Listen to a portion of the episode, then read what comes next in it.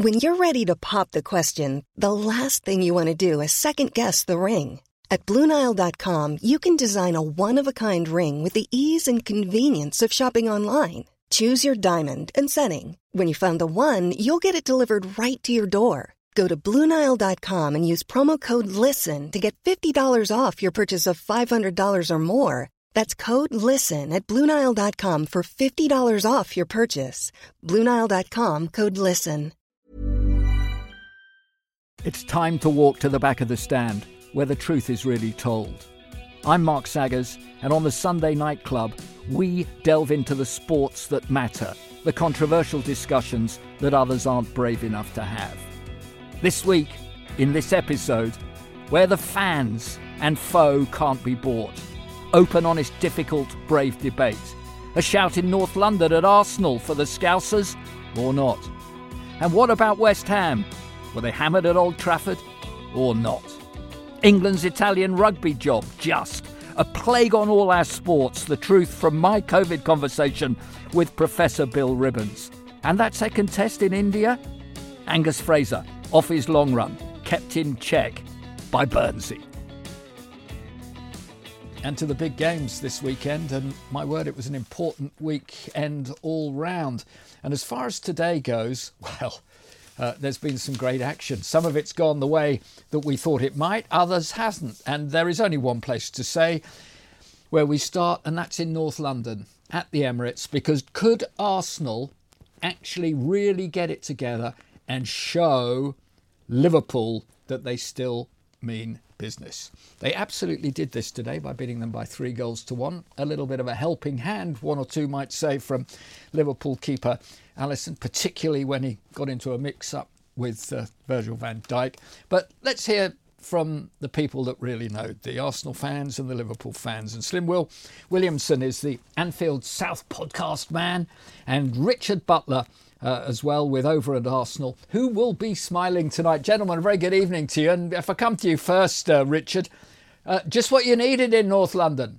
It was, yeah. I mean, a little bit unexpected. I've got to be honest. I wasn't overly confident that we could win the game. I thought, well, you know, I'll take a draw. Would have kept us in touch, but to win, to win tonight was so important because to cut that gap to two points at this point in the season puts us in a really good position. And I do think that the, the winter break for us came at a good time we were maybe struggling a little bit beforehand, losing some games, and we seem to have got it together. And um, we now look as though we're heading back in the right direction. And it was a strange game today, actually, in many ways. The, some of the goals, you know, the Liverpool goal was mistakes at the back. And it was, you know, two of the top teams in the league, and yet there was some Sunday league defending thrown in there as well, wasn't there? And some craziness went on the red card and whatever. But sometimes these games, you know, it is small margins, isn't it? And I thought today there wasn't a lot to choose between mm. the teams. Arsenal had good spells in the game. Liverpool had a really good spell at the start of the second half, and you know we dug in and found a way to win. And yeah, people will say that the second goal, the crucial goal, really was a, a real mix-up, wasn't it, from mm. Alisson and, and Van Dijk? And that doesn't happen very often. But you've got to be there to take those opportunities. Martinelli was, and I felt that maybe over the 95 minutes, whatever it was, 97 mm-hmm. minutes, we maybe just about deserved that little bit of luck that we got today. And it was so important because I say two points now, we're right back in it, and it's it's exciting, isn't it? It brings that title race. You know, if Liverpool had won today, eight points, that really puts us out of it. Then it's just Liverpool and Man City again, which we've seen time after time again. At least it kept it's kept it more interesting. Whether we can go on and patch Liverpool and Man City, we'll have to wait and see. But it certainly kept kept it interesting today, and it was a great game as well. I thought. I know the goal was was a bit strange, but it was a great game mm. overall, wasn't it? You know, two yeah. good teams going for it, trying to win it, and in the end, we just managed to come out on top. That's what I liked about it, Slim, as well. I mean, in in a way, you got back into it with a gift from Arsenal yourselves. Yeah, yeah, we did. Um, but I have to say that is the worst ninety minutes of football I've watched us play so far this season. I mean, we didn't show up. I mean, I agree with you. I don't think Arsenal were much better, but I think where they were better in the midfield, they were braver on the ball, uh, playing forward, nice little combinations in there in midfield. You know, just trying to counter attack with Martinelli and Saka, and yeah, we gifted them the goals. Really, we I don't know. I I'm at a loss to explain where we were today. We, we didn't show up. That's not the Liverpool that has been playing the last four or five games that I've seen. So yeah, I mean, well done to Arsenal, and like you said, it does keep it interesting, but yeah, I don't think Arsenal have what it takes to go the distance, especially with the Champions League coming back into it as well. I think it's going to take its toll on them. But today they were better than us. They deserved the three points. I'm not going to argue. I think there's a lot of uh, questions that need to be asked of uh, the senior players. I mean, what happened to just dealing with the situation? Van Dijk leaving it for Alisson. I think in that situation, was, you just deal with it. Yeah, I mean, was there there any way, in a way, you know, after all the big announcements, everything that's uh, happened with the manager and the boss, and he had to come out when it looked as if newspapers might spoil it, even though the club have known since November that this was to be Jurgen Klopp's last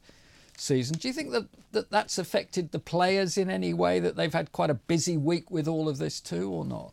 I, I don't think so because I think they would have known for a while as well. I, I don't think it would have been information that would have been kept to management. I think the players would have known as well. So I think I don't think that is. I think if anything, it would have galvanized them to to do better and do something for the bosses last season. And I think you could see the home games that we played, like Chelsea and Norwich in the cup. You could see, you know, everyone was up for it and doing, you know, even the crowd. And I think today was a big test for me, being away from home, not having the crowd behind, how we would react. And yeah, we we didn't react well. So yeah, I guess we got what we deserved. I don't think Klopp leaving plays a part in that. I think it's just a really bad day at the office, and you have to take these ones on the chin. We're still top of the league, still games to play. It's still kind of ours to lose, if you like. Yep, City still got to come to Anfield, so yeah, we beat City at home. Then it, we're not even talking about this game. So yeah, yeah. onwards and upwards. Uh, in the end, uh, West Ham United, and I will start with you, Sean, if I may, didn't really turn up today. I'm going to shock you. Mark. I'm going to say it's one of our better performances of the season. Okay. Um, the result didn't go our way, but the performance, you know, we, we've not turned up to a lot of games. I thought our performance was good.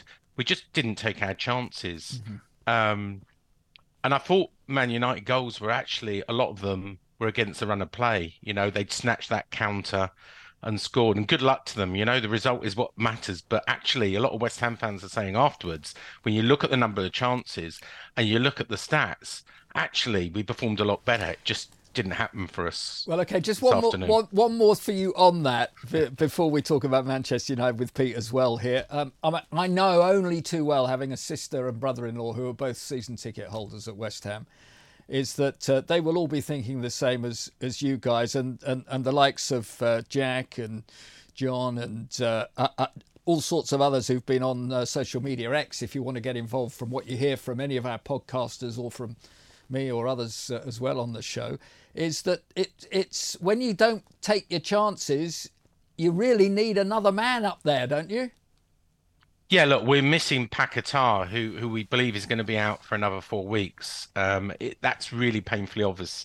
Um, Michail Antonio uh, is running on grass again. He should be back. Uh, it didn't happen for Bowen. Bowen should. Well, I say that's being unfair, you Man United, because it was an excellent block.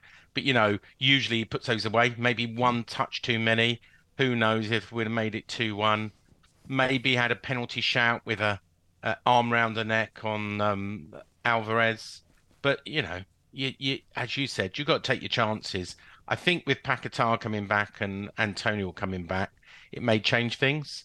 Uh, I don't expect too much against Arsenal at home next week uh, after seeing them tonight. Um, but you know, it's a long season and um, the performance was slightly heartening. I know that might sound strange after losing 3 0, but the performance That's, was slightly heartening. Well, this is why you're on, you see, because uh, you guys tell it as it is from the, from the heart as well as from the head. Pete, um, Erik Ten Hag, I, I, always smile at what he says. He, he's talking now about he could see the potential in this team. But mind you, he had a couple who uh, did what they had to again for you today, didn't he? Oh, oh yeah.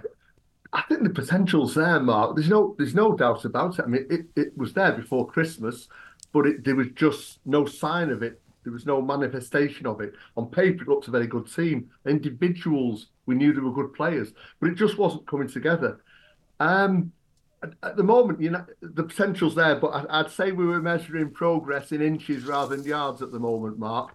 Um, January's been a good month for us, uh, and February so far because we started not not just to score goals and not just to win matches. Of course, that's important, and mm. any fan wants. But the thing we want Old Trafford more than anything, and I'm, I'm sure again all fans would say this, you know, is for United to go forward with power and pace excite us, get us on the edge of our seats or on our tiptoes if we're standing up. And, and that's been missing badly in the first half of the season. Now we, we're seeing it. We're going forward quickly. You can see the difference in the service that uh, Højlund's getting, uh, the chances yeah. we're creating. And so th- th- there's been, a, I'd say, a, a, a sea change in this first month of the year.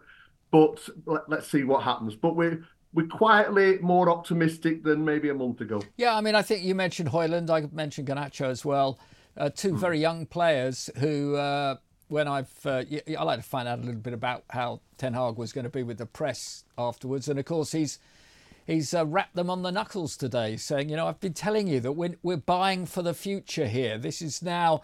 And, and in some ways, he's right, isn't he? That Manchester United have had this woeful period with swapping and changing ever since uh, Sir Alex Ferguson was manager, that they needed to sort something out rather than do the immediate thing and get it wrong so many times.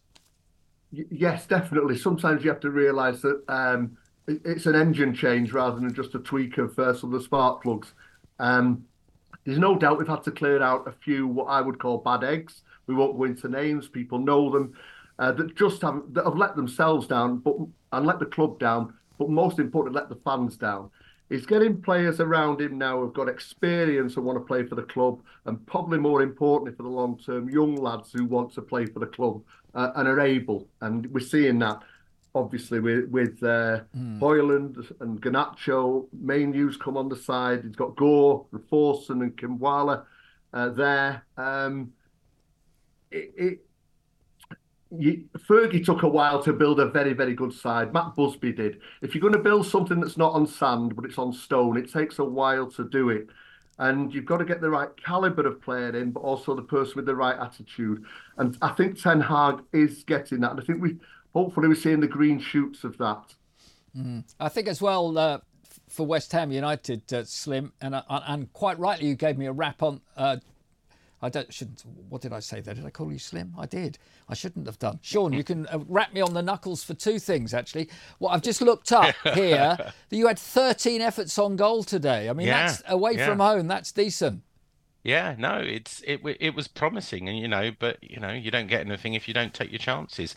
Look, David Moyes has never won. Uh, Pete will know this. David Moyes had never won at Old Trafford since he's left as manager. Yeah. Uh, a bit like the uh, Liverpool and Anfield. So you know our expectations weren't high. I, I know that um, Man United have been going through a bit of a purple patch, but you never take anything for granted. And, and they turned up today. Fair play to them. And you know that they did take their chances. And uh, yeah. you know I think we, if you look at the stats, and you know some people do and don't like them, we were more likely uh, throughout all of it to, to score the next goal, but it didn't happen. So, you know, bookies are wrong. Now, when I picked uh, this up from what Keith and uh, Mark, our two resident referees, um, were talking about, uh, a referee was hit by a smoke bomb and a steward punched by a fan a match in the National League descended to chaos on Sunday. Barnet hosted Wealdstone in the game that could have seen the hosts move into the top two of the league table with victory as they looked to secure a long awaited return to the Football League. Dean Brennan's side led 1 0 thanks to a goal from Callum Stead, but were unable to hold on to the three points, conceding a 100 minute goal from Corey Andrews that sparked jubilant scenes in the away end. That wasn't quite actually the real story of all of this because it was an absolute nightmare. Now, Barnet have made a statement today, and I'm going to read some of this out before I come to Mark and uh, obviously to Keith, because uh, this sort of thing uh, just can't continue. So, Barnet Football Club can confirm that several individuals involved in yesterday's appalling incident have been identified and charged by the police. They will be banned indefinitely from the club. The club strongly condemns the actions of the Wealdstone fans involved at the closing stages of yesterday's match and the thousands of pounds worth of damage once again caused to the Hive Stadium. Unfortunately, this is an ongoing and escalating problem with various groups Wealdstone fans are involved in multiple criminal acts, they say, including assault, entering the field of play, throwing flares, missiles, causing criminal damage. We've expressed our serious concerns over the past few seasons in relation to this match. We will continue to work closely with the relevant regulatory bodies and Metropolitan Police throughout the remainder of the investigations.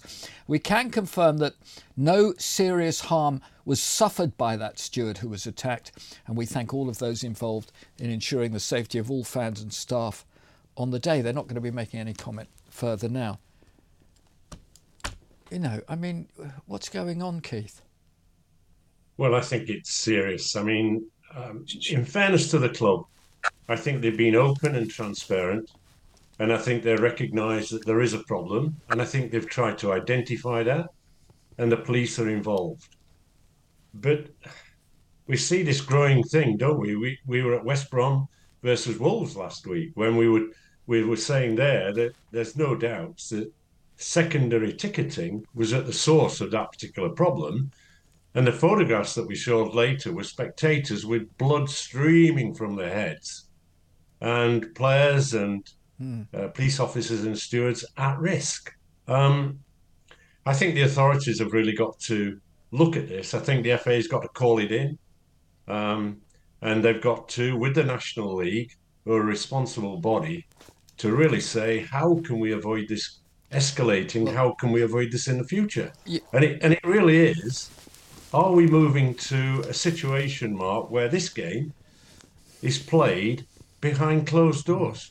I think as well, uh, Mark, and I'm you know to, to, take you both back in a way. I've covered uh, football hooliganism um, mm. before the Premier League started and everything else, and you both will know exactly what was going on at that time with running battles everywhere. But I think it's fair to say, in a way, it is an angry country again at the moment in so many different ways.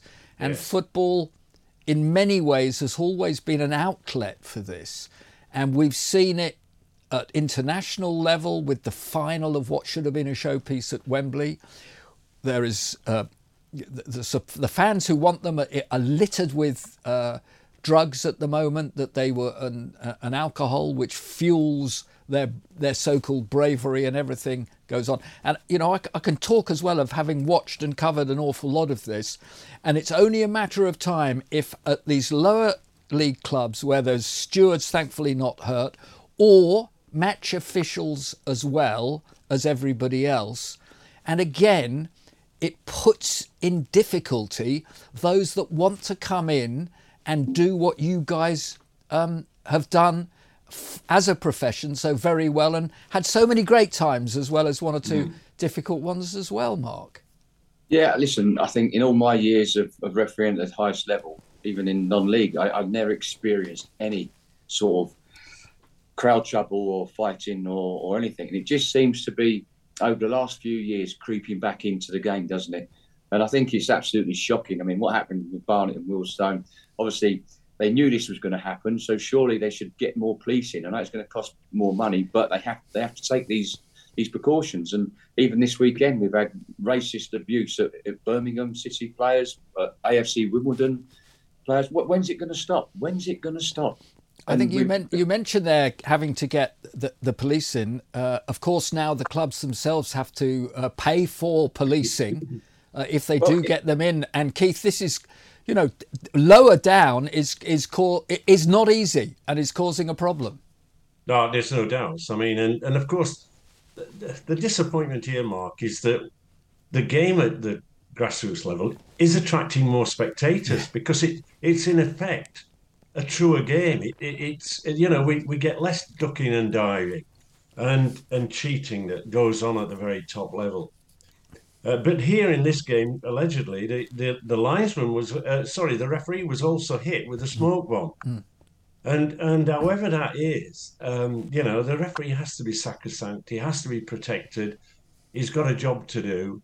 And the lead, you know, Mark and I walked onto the pitch with no fear. No. And that's got to be the case for the modern referee. Mm. They've got to be able to go onto the pitch not fearing that they've got to deal with these type of events, yeah. but they've got to prepare for them.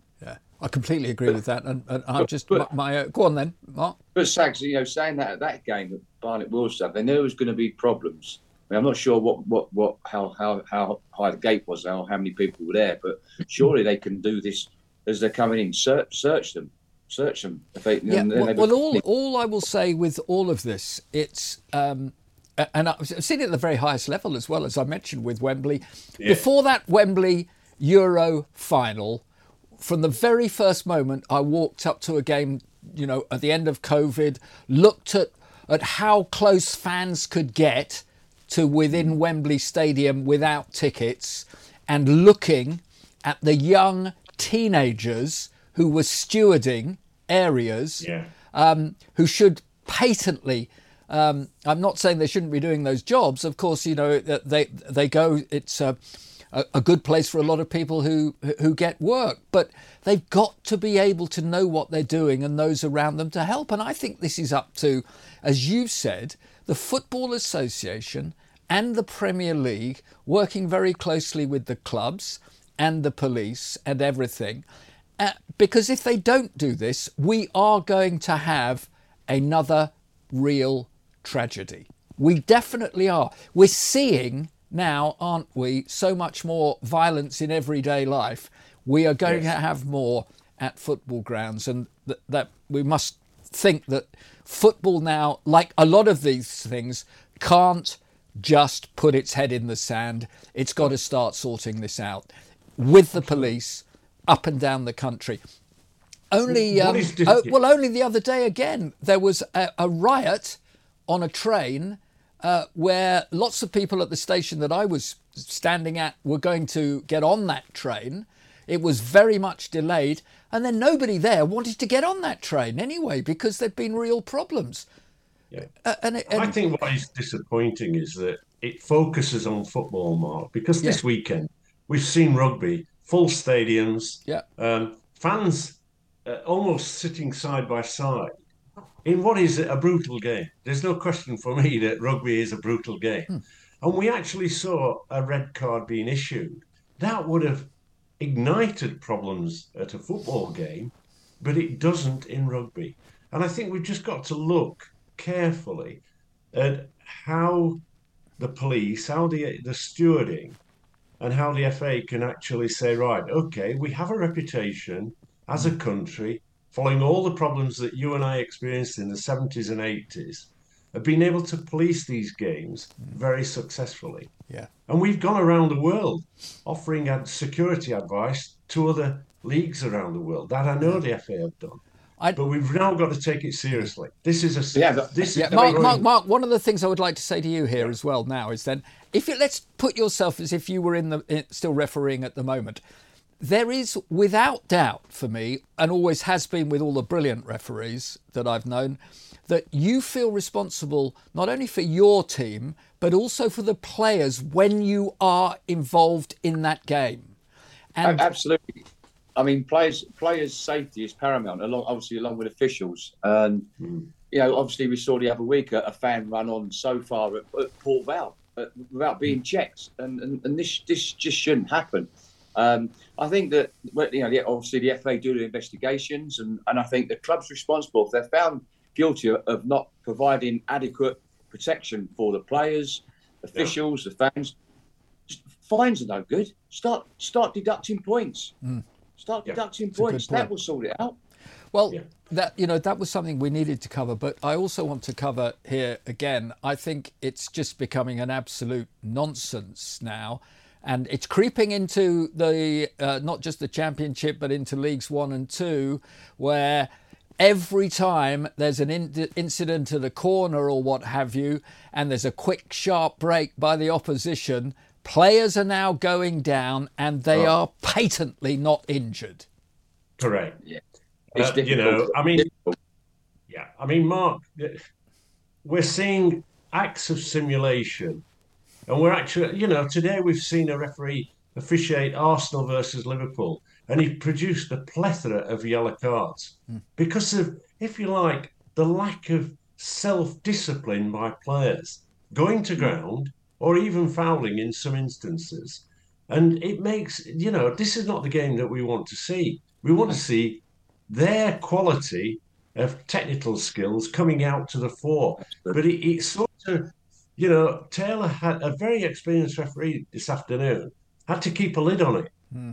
And, he, and, he, and he sensibly slowed things down and used all his experience. But if a, a young referee had been thrown into that particular game, that might have got really quite nasty, uh, you know. And I, I worry about those things. But, But but fortunately, also, it Keith, was a good appointment.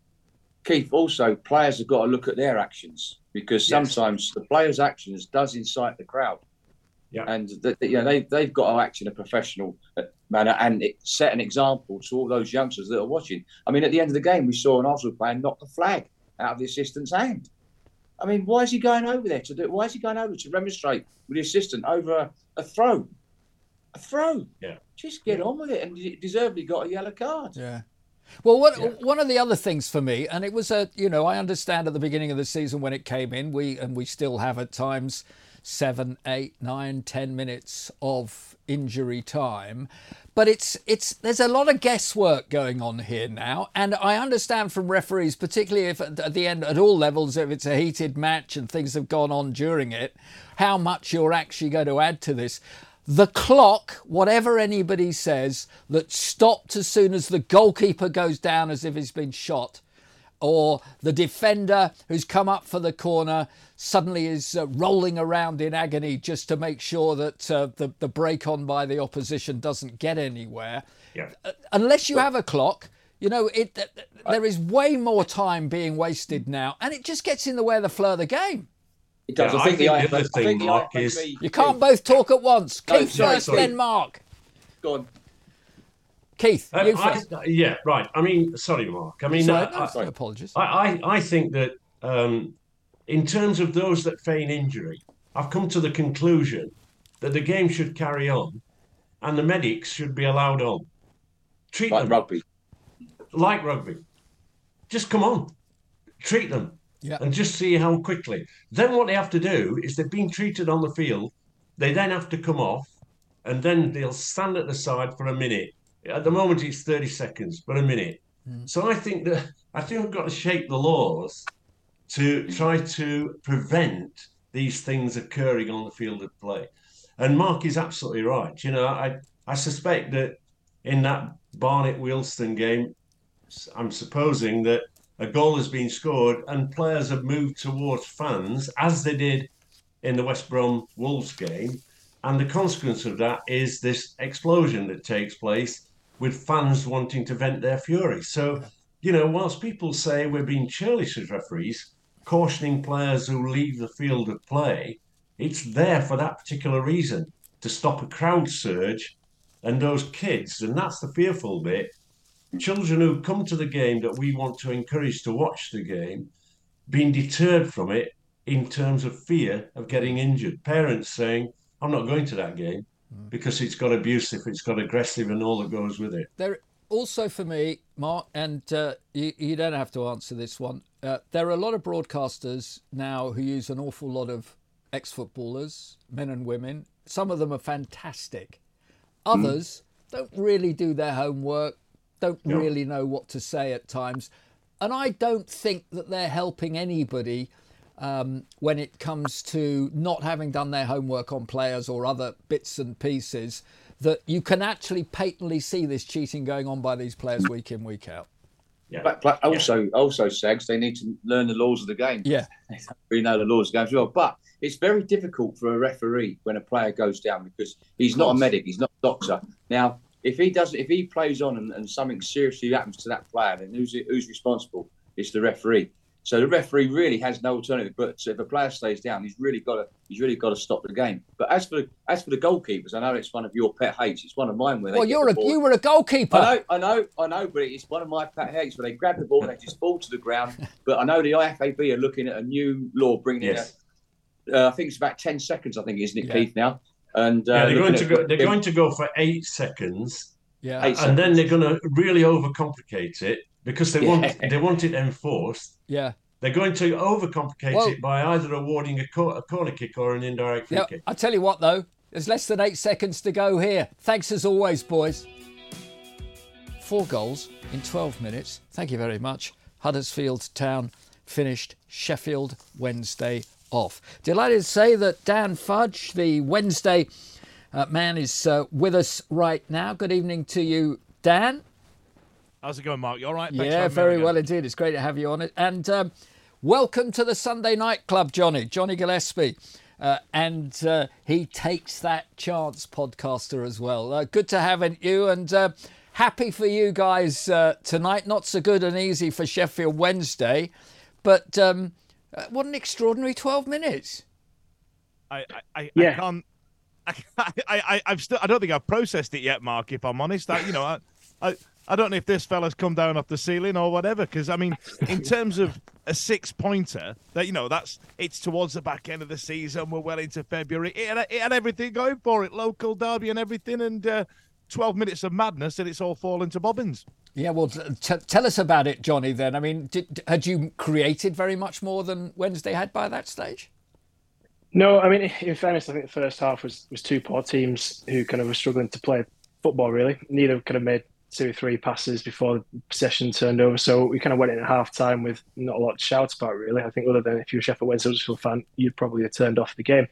Um, second half was a, much for muchness, but probably a, li- a, little bit better. I think I think that um, Worthington, our manager, said that, or interim manager said that he kind of thought the first half would be quite tight, and then kind of would actually look to push a little bit in the second half. Um, I think we started to see that, but no, wasn't expecting um, the 12 minutes of madness, as you put it, to be quite like it was. But yeah, certainly elation for us. Like like um, Dan today was a massive game, so yeah, couldn't couldn't hope to kind of get a better result really. Uh, and really, that's so important for the club, isn't it? Where you're just sort of keeping yourselves above that problem at the moment. Yeah, absolutely. I think we've we've been 21st now for I think forever, and um, of stapled into that position. And uh, uh, some some some games we've been quite annoyed to still be there. This is a game we're definitely happy to still be there. Um, so yeah, a huge game. It's a six pointer. Potentially, kind of makes two two teams now gone, and everyone's looking for that third spot. Not to maybe talk too soon. There's a long way to go, but I think certainly it, it bridges puts a big gap between us and, and the likes of Sheffield Wednesday and Rotherham. It was an absolute um, must not lose for us, and certainly a win helps even more.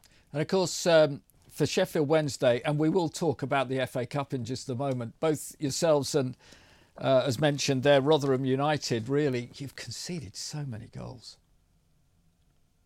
So many so many. I'm losing count. I'm losing count. I, I, I, think what's happened is Mark as well as as Jonny said. Everybody seems to have been in the same place now for about 12 weeks. There, has been a lot of flattering to deceive. There's been there's been wins, there's been draws, and we feel great, and we're like, yeah, this is great. And then a week later, you look at the league, and we're we're still back where we started.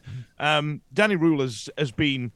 You know, he's been great when he's come in. He's, he really seems to have got the fans behind him, and he's got some of the, what can only be described as the average signings we made in the summer play a little better.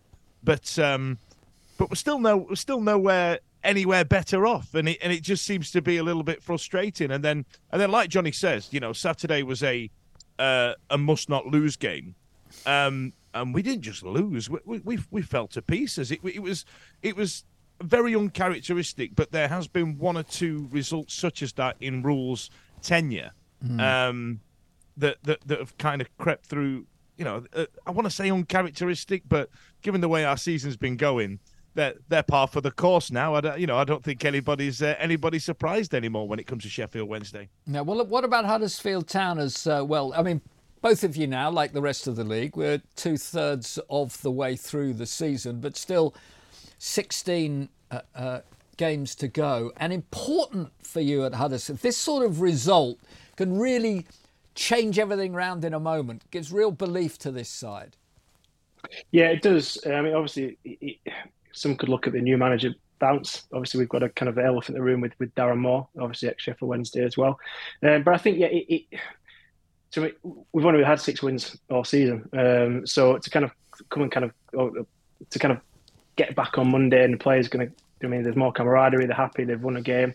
We've got a massive game at the weekend against Hampton, which it's gonna be it's gonna be tough. So it takes a bit of pressure off there as well. Um, do you know what I mean? Having won at Saturday, but yeah, hopefully it's something we can we can build as a platform and build on from there. We have had just a mini run of winnable games we drew all three and then and then won on Saturday. So for us, it, it was massive. It was huge. So mm. there'll definitely be that boost in the camp, and hopefully, um, if and when a new manager comes in, they can use that to kind of push on.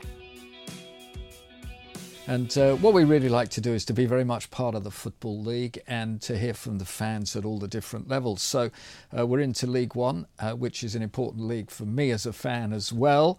And uh, it was a big game uh, yesterday when it comes to promotion and it was Bolton up against Barnsley. It finished uh, all square with Bolton getting back into it in the end and uh, one apiece. So let's hear from Ryan Latham, the trotter chatter, and also uh, Alan Smith, read all over uh, YouTube with Barnsley. Alan and Ryan, a very good evening. Welcome to both of you. Yeah, good evening. Thanks for having us on. Oh, no, it's always good to be here. Of course, the, the lot behind the, the, glass here on the other side said the only reason I've got anybody on from Bolton is because you're coming to our place on at Cambridge on Tuesday night, and I want to find out a little bit more about you. But um, in in the end, really, uh, against the Barnsley side, I think that are in really good form. Bolton, you'll be happy enough where both sides have finished after that one. Oh yeah, we, we got away with it in the end. I think Barnsley came into the game knowing exactly how to deal with us, and, and very few teams this season have known how to do that. They came in with the high press, stopped us playing our game at back, and and made it very very difficult. It was it was basically just um, a short change uh, uh, with the substitution that that sort of changed the, the run of play for 15 minutes. But other than that, yeah, uh, if I was a Barnsley fan, I'd be pretty gutted that they didn't come away with the three points there. You look a good side to me. I've seen Barnsley this season. Um, there's absolutely no reason why you can't continue doing what you're doing at the moment, Alan. There isn't. I mean, it was a tough place to go to on uh, yesterday. Sorry, uh, I think they'd won six out of the last seven.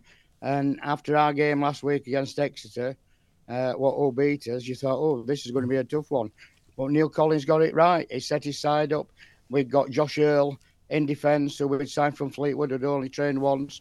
And I thought Josh Earl were immense, half 43. Uh, and then, what were it, five minutes?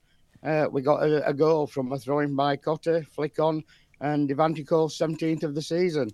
Uh, so he's leading scorer in League One. Just and like, yeah, we, yeah. we got him, got him up on the ropes, haven't we? We were really pushing. Yeah. Yeah, I think as well, you know, I mean, looking where you, were, I mean, you'll be disappointed that they they got back into uh, the game. But as far as you're concerned, I think this is a really important month for you now. Uh, you, you, you've you've got your positions there in the playoff. Uh, you've got um, some decent games, but you know the end of the month you finish it off against Derby County, where you really want to be in a position to perhaps you know either be ahead of them by then, uh, as they at the moment in one of those two top spots. Correct, Mark. And Derby's the only side what's beaten us away from home this season and that's I think uh, in my lifetime. Last time that was was 1961. So on, under Collins, it, you know, it's his best away form we've ever had. Yeah. Uh, so you know we've got to keep that going. It's his home form though, what's been a bit uh, a bit dour, and we've got to put that to right on Saturday against Leyton Orient. Yeah, you certainly have. Um, Ryan, I'll just come back to you as well with uh, Bolton and what uh, what you're doing. You travel obviously now. Is that there's an awful lot of weekend and Tuesday nights, uh, as it always is. It's a it's a great league. I really feel that the league this season, um, the fans have uh, really taken to it again. There's a lot more now. Uh, local people who want to get involved in their clubs, who perhaps in the past would have, you know, well, just can't fork out the money for some of these ridiculous, uh, even if they can get a ticket at a Premier League and what have you. And are you finding that at Bolton as well now? I mean, you got a, you, know, it's it's a great place. It's a club that we all remember uh, having done so well in the past. That there are people coming back now again. Yeah, um, to refer to Sharon Brittan, our owner, and Ian uh, Ian Evatt, they've. Yeah. Uh, they've done a tremendous job at sort of digging us up from obviously everyone knows where we were. We had a a countdown on that that other that other sports channel of uh, basically the club's demise and yeah. Ian Evatt's basically been given free range with the club and he's he's he's pulled us up from the ashes. Yeah, it's uh, we're getting twenty thousand attendances again, and like we didn't have that in some of our championship games. So mm. yeah, it, it's it's a great place to be. Uh, the the pressure of sort of getting back to where we want to be is making it, it, every game so unenjoyable. It's unbelievable. You'd think being up this part of the table would be would be fun. Uh, not not in the slightest. I think I've enjoyed one game all season. yeah, well, you know that's the whole beauty of this league, isn't it? You can. You, you know, for some sides, you, you get enjoyment towards the end when you know, oh, we, we've got over 40 points now. We're, we, we got hard. We're definitely staying up. How far can we get up? But looking at where it where it's all happening at the top, you know, you only need two or three wins to really believe, or a couple of silly defeats, and, and, and you could be in trouble, not in trouble, but you're outside where you need to be for even a, a playoff place. Yeah, we're, we're playing with games in hand rather than points on the board. And you've got you've got games in hand, haven't you? Oh, we've got three on Portsmouth who are above us, and it's there's too many what ifs, isn't there? You don't know. We're, struggling with injuries and whatnot at the minute. It's it, it, it yeah, it's keeping me up at night. Put it that way. well, where so are you, what are you like then when you're watching all of this? Is it is it nerves from start to finish? Yeah, yesterday it was terrible. Like it was really, really nervy. We we were passing the ball around at back, and they had us sort of penned in in our final like quarter of the pitch, and uh, it, it, it was very stressful. Shout, fans shouting, uh, wanting us to hoof the ball up the pitch, and yeah, horrible. well, I tell you what, Alan, you look more my age as well. Uh, we've we've sort of seen it all before with uh, a young Ryan there, so uh, y- you'll have seen this many times, won't you? We have, and going on about the crowd, uh, I mean, they got fifth highest yesterday, 21,706, I think, and yeah. we took 1,600. Yeah. But we'd have took more. Uh, the cost, you're on about Premiership, but a lot of our fans boycotted because it was £30 a ticket. Oh. Uh, that was expensive. Yeah. A few years ago, we at Doncaster, we did a protest. 20 is plenty. Yeah. And uh, if you want fans in, you've got to get the price right. And and that was a downer, yes. Ready to pop the question? The jewelers at BlueNile.com have got sparkle down to a science with beautiful lab grown diamonds worthy of your most brilliant moments. Their lab grown diamonds are independently graded and guaranteed identical to natural diamonds, and they're ready to ship to your door. Go to Bluenile.com and use promo code LISTEN to get $50 off your purchase of $500 or more. That's code LISTEN at Bluenile.com for $50 off. Bluenile.com code LISTEN. I think. Well, delighted to uh, go into League Two right now with Barrow against MK Dons this weekend. They played uh, each other, both of them uh, still with uh, aspirations of promotion from League Two into League One. And delighted to say that Chris Altree, uh, chair, uh, proud Bluebirds, is the Barrow Man tonight. Good to have you with us, Chris. And Liam Connolly, the MK1 podcast uh, from MK Dons, and a very good evening to you too. And um, two sides in a in a good position at this stage of the season. So, um, Chris, I'm going to start with you. You you managed in the end to uh, um, get what was important with uh, a late goal from uh, one of your loanees. Yeah, felt like one of them games where I didn't feel like either team were going to find that bit of magic to win the match. But thankfully, we managed to just about get over the line, and it was a fantastic finish. And obviously, that was a that was the biggest and the only signing for us in January, getting Stockton on loan, who does score goals at this level. So. Uh, thankfully, he's off the mark now, and hopefully, he can help with the rest of the team drivers onwards, and uh, hopefully towards uh, exciting times come May. Yeah, I mean, this is the thing, isn't it? Uh, we'll come back and talk more in detail, obviously, about Barrow, but uh, MK Dons as well. Important for you after what's been a, a, a, tricky few seasons, really, in many ways. Yeah, a lot, a lot of change uh, in many ways. There was a lot of managers change. Obviously, Mark Jackson was here, Liam Manning was here, and now Graham Alexander, of course, before, and of course now it's Mike Williamson. Uh, change of style again, also back to the more traditional style of football that mm. our club likes to operate in, in possessive attacking football. And um, yeah, I mean Barrow, I've been built across their resilience this season. I, I lose them on you know a home game all season, and they really showed that the weekend. And yeah, as as as the Barrow fan mentioned, Cole Stockton getting that goal. I mean, he's, that's what he's there to do, really score goals for you. And I think now it's such a key signing, despite being the only yeah. one to help them really push the top three. Yeah, I mean that, that that's the thing, isn't it? As uh, Liam's saying there, Chris. You know, if you get somebody in on loan like this uh, to do this, get himself off the mark nice and early. Thank you very much indeed. Yeah, I mean, it was unexpected as well. You, you, you don't think we're going to be able to get them type of players, but it shows the great work that our manager Wild's doing in attracting attracting these quality players, and obviously the board for allowing him to go out and get them because uh, you know there is.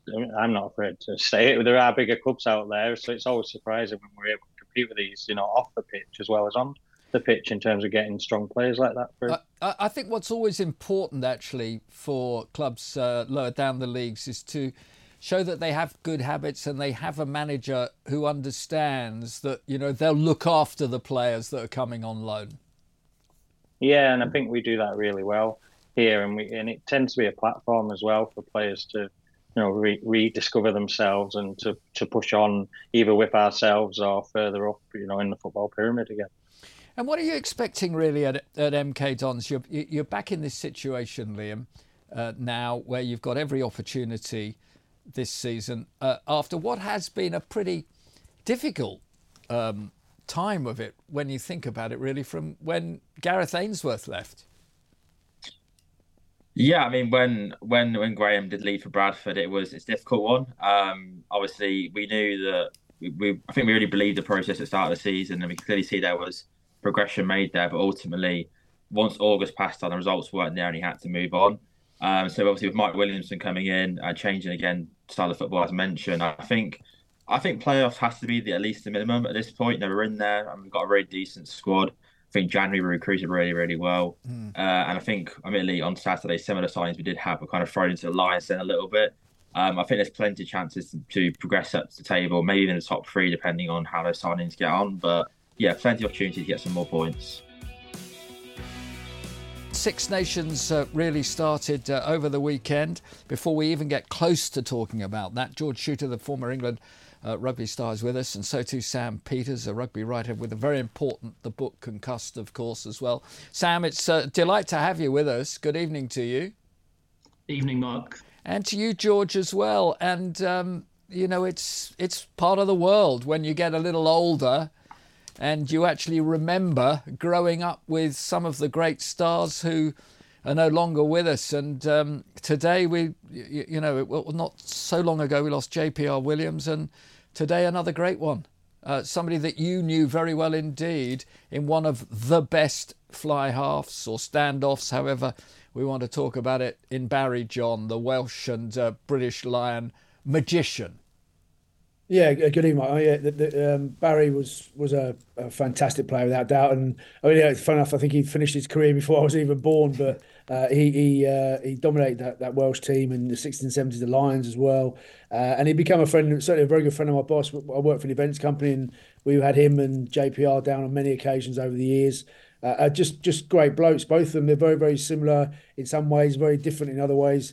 JPR very sort of um, confident and, out, and, and loud and sort of almost uh, uh, comfortable in the public eye. Barry John not so much at all, which is part of the reason he retired um, uh, as a relatively young man. He, d- he didn't enjoy the uh, the publicity and all that, but um, but a lovely, lovely man. Uh, just a very, very humble, quiet guy. You wouldn't you wouldn't know he was. I mean, looking at him when he was a player, he was about uh, nine stone soaking wet and.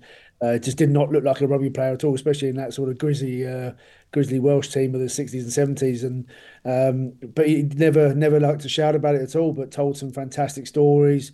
Was just a very, very nice bloke to talk to. Very normal, down to earth, and uh, and yeah, desperately sad to to lose yeah. both those two huge characters and two great players of the game in in such a short period of time. Yeah. Now, Sam, you're too young for all of this, of course, but. Uh, uh, I, what, what I do remember so very much was that Welsh side at a time when Six Nations was then Five Nations rugby, and basically it was one of the few live sports we we'd get on the BBC at the weekends like this. So it was uh, it was something that you all watched and all enjoyed, and uh, and that combination, both of them at school in Cardiff together, even though Barry was a little older than Gareth uh, Edwards, and then the two of them working so closely together to bring three triple crowns to that Welsh side, and and also you know Barry John himself, 25 te- uh, internationals he played in the five tests when the British Lions beat the all-conquering All Blacks in that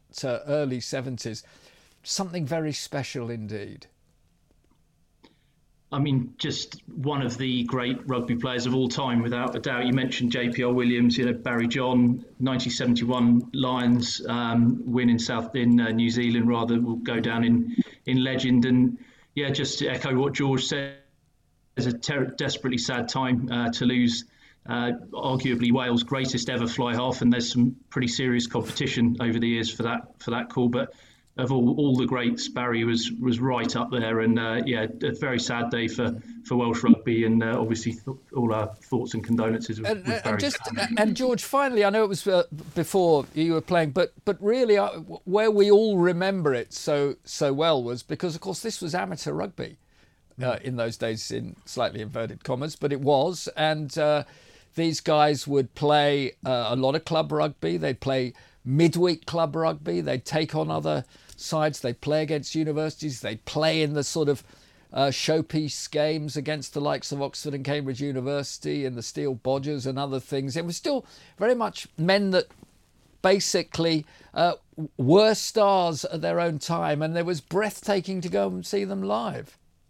Yeah, and, and yeah, there's always that sort of talk about how I said I was talking about Barry John's uh, physique earlier on in the game and earlier on in the piece, and people would probably say now he's too small to play now. But you look at the skills those guys had. You look at the the, the way they could pick up. The defenses weren't quite as organised as they are now, but the way they had knife for a gap and uh, Barry John was lighting off off the mark as well. He, he could he could hit a gap. He could find someone else to get into the gap. He scored tries. He he put tries on. Um, and you just wonder what would happen if you could get guys like Barry Barry John and JPR and Gareth Edwards. If you could get them in the gym a bit and get them training full time, get them into full time uh, rugby teams. What sort of uh, yeah, what sort of level they have reached? Um, yeah, it's impossible to answer the question. But I mean, the, the the the film doesn't really do them justice. They look great on film, but when you speak to people who played in that era and played against them, you, you get a real feel for the fact that they just just they was just so much better than everyone else. That, that's generally it. And fortunately for Wales at the time, they had sort of five or six guys who were the best players in their position in the world.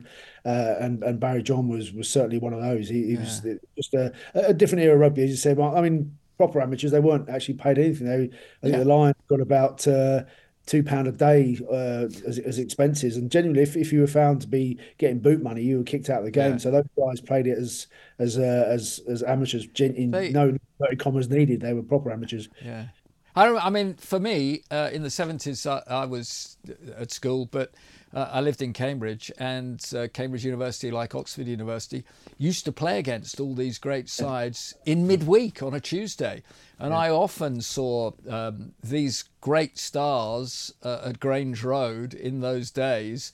And not just playing in the, uh, as I mentioned, the Mickey Steele-Bodgers game, but when, when their club came to play against Cambridge University, who had some top stars at the at the same time, and it was it was free flowing rugby. It was it was it was just fantastic. You just always knew that somebody would put in a performance. Yeah, well, they used to play the uh, touring sides of the great that great historic game where uh, Llanelli beat Munster, uh, sorry, beat the All yeah, Blacks. gosh, yeah. Drank the uh, drank the valleys dry. Max Boyce wrote a song about it. I mean, it's, it's a different era of rugby. You're playing sort of 45, 50 games a year. Some of those guys, and as you say, they they go go from work to train on a Tuesday and Thursday night. They'd mm. go from work on a Saturday sometimes to play in the afternoon in the afternoon down the, the club. So yeah, just. Uh, yeah, a different different era, different era, completely different era to obviously to what we're used to these days. But yeah. uh, but great. I mean, great players, great players. Always after a World Cup, it's very much a, a new beginning and a and a new start. And Italy gave England the sort of test they really probably needed, didn't they, George? Yeah, I, I think Italy have, have, have, done this many for many years now. They, they have always got one or two games in them. Uh, they have no, they've never beaten England. I hasten to add that's the they're, they're the only five nations team they haven't beaten. Um, but I, I think it must be a bit frustrating. Uh, the the Italians they, they still lack the uh, sort of that killer instinct, the, the, ability to really consistently put eighty minutes together week after week, uh, as as do many teams. To be fair, yeah, that's how you win tournaments. That's how you that's how you win a lot of games. But um, I, I, think it was, it was, a real good real good start for England. It, it, a team the team was was largely quite new and uh, obviously some new caps, but new new combinations as well. People hadn't necessarily played in positions and played together together t- together previously. So um, yeah, it's not a bad knockout, bad bad hit out for England, and yeah, they went ten 0 down and, and, showed a lot of composure. tough place to play. You know, Rome, Rome's a fantastic stadium. The the fans are incredibly passionate, um, and the, the, the, the team's pretty good. So that that ten 0 deficit early on could have been for for a sort of lesser a lesser team could have been significant. Mm-hmm. Uh, but England, England held the composure, clawed their way back into it, scored some nice tries, played some nice rugby. Uh, I guess probably Italy will take the uh, the plaudits for, for being plucky and, and you know, not not not giving up. But England got the win, and that's you know that's uh, round one done, um, uh, victory and uh, mission accomplished. So Sam, from a, a writing perspective here, you know there were five debutants in this England side. They it wasn't all plain sailing by any means, was it? And in the end, there was a lot of kicking that needed uh, to be done uh, late on um, uh, to help them uh, get this win under their belts. And it was vital for the, the whole of the management team. Yeah, I mean, uh, first up defeat to Italy in the uh, having, especially having had such poor starts in the last four tournaments. England first. Well, the first one they've won in five, isn't it? Yeah, exactly. Yeah, so you know that let's get that one out of the way. Um, you know, and I think encouragingly for England, although as you said there are several uh, debutants, but you know, excellent performance from Maro Itoje. I thought uh, Jamie George first game as captain, tremendous uh, win for him, but um, you know, I think there's a, a, heck of a lot more to come from England. There needs to be, um, you know, obviously disappointing performances during the World Cup, although they, they hung in there. But um, you know, look at the way Ireland played on on Friday night. That's the bar every other team's going to measure themselves by. And uh, quite frankly, they were playing on a different different planet to everyone else. It was exceptional what Ireland did to France on, on Friday night. Mm. Well, we'll come on and talk about uh, all of that in a moment. Just George, one uh, one more on England here at this stage as well. You know, this is over half the side different from what they had at the World Cup. How will uh, Borthwick feel that first game has gone and where he expects under pressure now um, to continue this Six Nations tournament? Well, like I said, I think it's a, a win. He'll be very happy with having, having a win first out. Uh, there haven't been many under his tenure. Uh, as we've said in, in, the Six Nations, they've not started the Six Nations very well the last few years. So that's first and foremost. That's that's the important thing. They've got to win. Uh, the performance, there's some good, some bright spots. As you say, some most of the debutants, I think all the debutants actually probably stood up and, and were counted and and, and uh, had decent games. Some of them better than decent games. Um, the, the, set piece was good. Scrum line out again. Italy, perhaps not the best line out forwards, but uh, a decent scrum, and, and they were a distant second best in in the set piece. Um, I think England's attacking game is certainly a little bit better than it has been uh, of late. Um, again, taking the opposition into account, Italy aren't any aren't mugs. They're they're, they're genuinely um, uh, some good players in that team. So to actually score score some nice tries, that's a good that's a good thing. But uh, as Sam said, there, there, there's a long way to go. You know, he said uh, Ireland set the bar very high. I don't think England can see the bar right now. It's yeah. it's that high. Um, and actually, I think the French the French are probably still there despite what happened on Friday. I think the French are still uh, uh, uh still top, I mean the stats will show that they're still a top three, top four team in the world with the rankings. But I think they're still a very very good team. And I think Ireland and, and France are still quite a way ahead of the rest. I look at Scotland, I look at Wales. Uh, actually, and they're, they're they're they're probably nearer to where England are. I don't think England are quite at Scotland's level even. Um, and again, previous results, prior results will tell you that. So I, I think that's probably, all in all, from, from, a tricky sort of potential banana skin first up, Borthwick's probably got a lot out of it. He's got the win, he's got some encouraging performances, but he also he, he knows he's got a bit of a blueprint now as to what we've done well, what we need to work on, and and I think he's he's probably sort of finally got the coaching group he needs together to to, to execute all that. And uh, one of the highlights for me was when Bill Ribbans asked me if I was interested in writing a book with him. Uh, Bill, of course, who's uh, one of the great orthopedic surgeons who's uh, operated on many a top su- sporting superstar as well as ballet dancers and everybody else. And um, uh, Knife in the Fast Lane is his autobiography and uh, well worth the read. And uh, he's put up with me for a book that we decided to get together the definitive look on sports and the plague of COVID. A plague on all our sports when COVID and sport collided. Delighted to say Prof. Bill is uh, with us. Um, I've got a few copies of these because it's uh, it's launched on uh, in a couple of days' time. Bill, have you seen a book yet? No, they still haven't. My copies still haven't come through yet, so I'm looking forward to it. Uh, I tell you what, you know, just just looking back on on, on everything with that, and um, something worth to, to start with us. Uh, in the end, uh, it, it's an extraordinary story, this one all round, isn't it? And how sport at the forefront had to cope in so many different ways. Yeah, I mean, j- just uh, listening to uh, to George and Sam speaking and talking about the uh, Wales Scotland match, it took me back to four years ago. Um, that uh, fateful day, Friday the 13th of March. Um, uh, Wales were playing Scotland as they did yesterday. Um, the authorities had said in the morning um, that the game's going ahead. Uh, the sides did their final training runs together, came back in, ready to go back to their hotels to rest, and suddenly they said it was all off. Mm-hmm. And of course, at the same time, the uh, Premier League um, announced that they were suspending uh, Premier League football, and really the uh, the House of Sport, the whole edifice, just collapsed that weekend. And so, you know, kind of going going back and looking at that Wales Scotland match yesterday, it made me think of four years ago. Hmm. What was also uh, for me extraordinary at that time, and for both of us in our different fields. I remember you getting on the phone to me very early on and saying, uh, "You know what, Mark? Uh, don't fly if you can help it." And uh, vitamin D uh, could be a vital part of all of this. And uh, and with with that knowledge, um, even for me, going to that first game that I did when really knew something was up in the FA Cup down at Portsmouth against Arsenal, there were there were thoughts and rumours about Arsenal and Arteta and whether they'd caught COVID already. We didn't really know too much about it. And there was there was the, the, a sort of feeling of, of the unknown really right from the very start. And you know, f- for the way that you've detailed so much for us, for all of us, vitally, which I think is the best of. It, it, this isn't a diary; it's a story, and uh, but everything is all encompassing in here, and this, it's an extraordinary.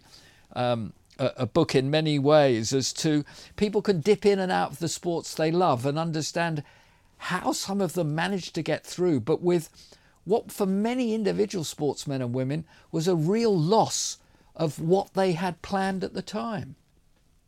Well, you're absolutely right. I mean, for any elite athlete, and of course, the book not only just deals with elite athletes, it talks about everybody, you know, from you and I going to the gym to what happened to kids. But for elite athletes, you know, 2020, we were going to have the Euros, we were going to have the Olympics. I mean, it was going to be a fantastic summer of sport. And for, for the elite athletes, their timetables, their training programs, you know, they're mapped out, you know, to the nth degree. And suddenly the whole thing was up in the air. Uh, and as we know, particularly for Olympians, uh, many of them just get one shot at an Olympics as every four years. There's no guarantee that the form they were bringing into 2020 would be there when they announced it would be held um, a year later. There, there was so much concern, you know, over and above all the concerns that everybody had about their own health, their family's health, and their finances. So it was an incredibly worrying time, and mm. just just the fact that you're an elite athlete doesn't make you resilient to worries about what the, this coronavirus was likely to do to themselves and their sports. And of course, one of the other things that you said nearly straight away when everything was beginning to fall around everybody that there is no certainty as an individual sportsman or woman at the very highest level that uh, you're going to be right a year after, let's say, the, the moment that you'd spent your life waiting for. Yeah, I mean, I always think back to Dina Asher Smith, you know, that uh, wonderful sprinter. I mean, she was world champion um, in the sprints in the uh, World Athletics Championships in 2019. She was almost certainly you know, going to be featuring in the medals in Tokyo 2020. Um, but then it was postponed a year. She got a, a, muscle strain. She didn't compete in the uh, in the individual event. She managed to get around and get, I think, a bronze in the in the relay. Uh, but but her life and potential life after sport changed, you know, because of the fact she couldn't give as she probably did in 2020.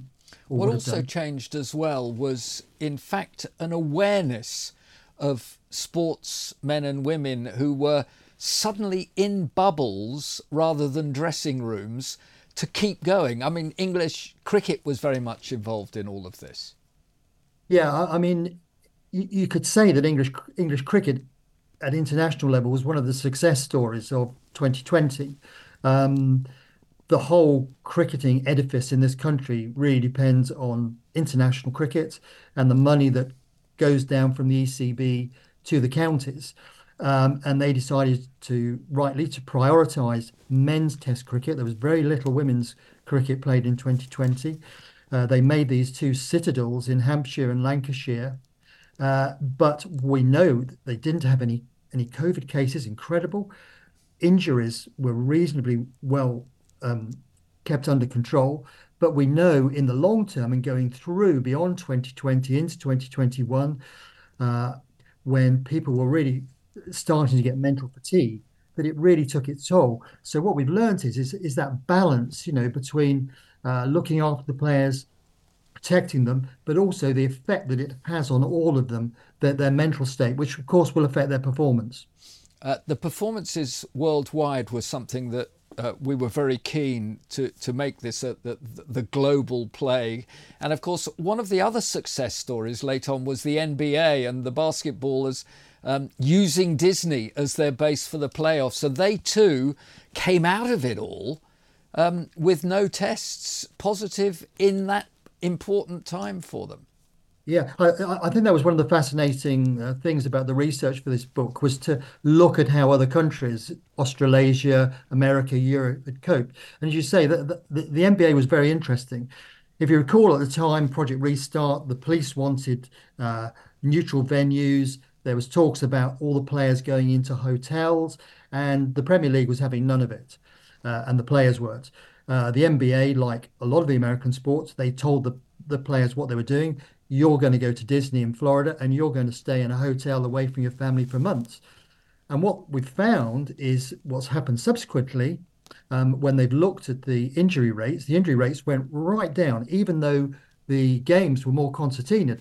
And the view is is that the players were not crisscrossing America for games. They were sleeping properly. They were recovering properly, and therefore the injuries went down. And it was uh, very interesting when you compare the statistics with the NBA going into a normal season when the injuries went straight back, and of course what happened to the Premier League and the Bundesliga when you're looking at elite football. Mm. So some very interesting comparisons to make with how other countries mm. and other sports coped with this. And of course, the the following this through, we we. Uh, wanted to add uh, very much uh, what the government was doing, what those that said they were doing, our major sport of football that finished in the end with the Euros having been delayed a year as well. And you know the things that they promised and actually delivered, which um, th- those stories are told in detail too. Yeah, I mean, Mark, you and I are very lucky. You know, we have access to uh, to to people and uh, and events that um, others may not be privy to, and you know, we were able to talk to people who were in conversations with government you, of course, were speaking to all the managers all the time, and we could we knew what was going on. And I think it was interesting how how the government pivoted on football.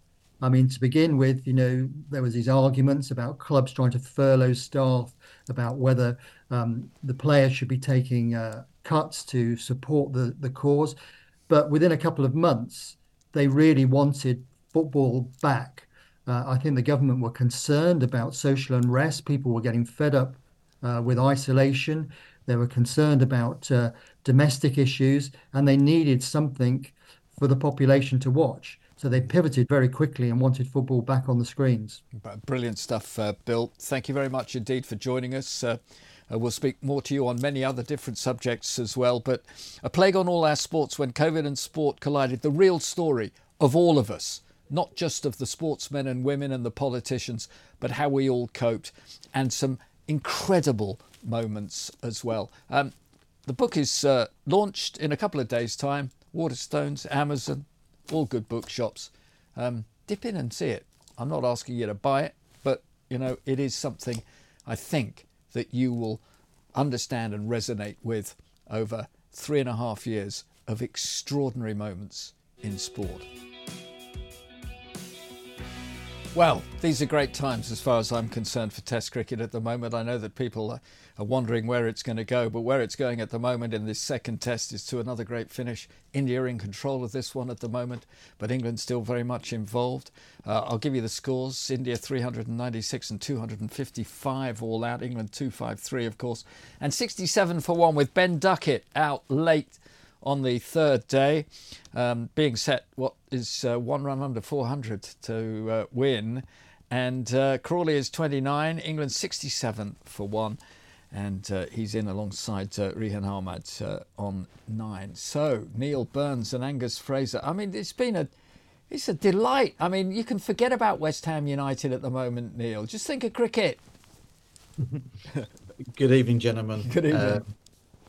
Yeah, look, it's a wonderful time for Test match cricket, and hopefully England can continue to be magicians and come up with a world record performance tomorrow. And I'm absolutely thrilled how well um, these young spinners are, are doing and the confidence that they're being shown by Captain Ben Stokes. And hopefully that will um, continue into the batting performance tomorrow. And it might be that Zak Crawley produces an all-time career best performance tomorrow.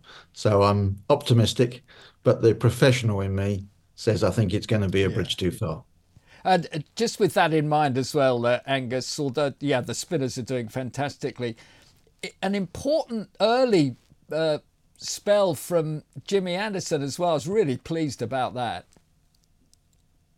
Yeah, I mean, I mean, I was a selector in twenty till twenty eighteen, and uh, back then we were sort of thinking we've got to move on from Jimmy. Uh, he hasn't got long left in him, and uh, and this part of me for a period of time sort of thinking, do we need to move on? Do we need to make that big step and uh, and get some over some miles into the next Jimmy Anderson as such? But uh, every time you doubt this fellow, he, he, he, he produces something, doesn't he? That sort of um, makes your previous sort of thoughts look look foolish at times. And again, uh, he's out there in India. All right, there's a little bit more in this pitch than the previous test, as Bumrah sort of helped uh, highlighted in, in, in well in England's first innings. But uh, he's bowled beautifully. He gives control, takes wickets. He's well, he's a class act. You don't get t- you don't take as many wickets as he's done if you're not a class act, and he's just a, a brilliant uh, one of the all-time greats, isn't he? Well, yeah, he is. Uh, one other thing, though, uh, Neil, that uh, you always need really to uh, back up your bowlers is um, a top wicket keeper. And I think you've been saying it all the way along. And uh, I think Foakes has been excellent behind the stumps. I think he's been outstanding. I mean, two of the catches he's taken stood up to the stumps against the spinners. Um, the under edge, which requires the keeper to stay as low as possible for as long as possible, um, confirmed his class. But I think also a lot of the um, general takes that don't necessarily bring a dismissal, but just highlight his quality. So a number of balls that Shoaib Bashir bowled spun big and went down the leg side, and Ben Foakes took them with relative ease. And I think the quality of the catching around the bat is fundamental to a successful cricket team, and Ollie Pope has proved that as well, hasn't he? In, in his quality um, in the first Test match, Jonny Bairstow took a, a good catch today. Mm. So I think that some of England's cricket has there's been a lot to be pleased about. And I think it does come from the quality of the wicket keeping. That's it for this episode of Back of the Stand. And thank you to all my guests, and most importantly, to you. Hope we've given you something to speak about. Please remember to subscribe to the show wherever you get your podcast. So from me, Mark Saggers, we'll take that step up to the back of the stand next time. Goodbye.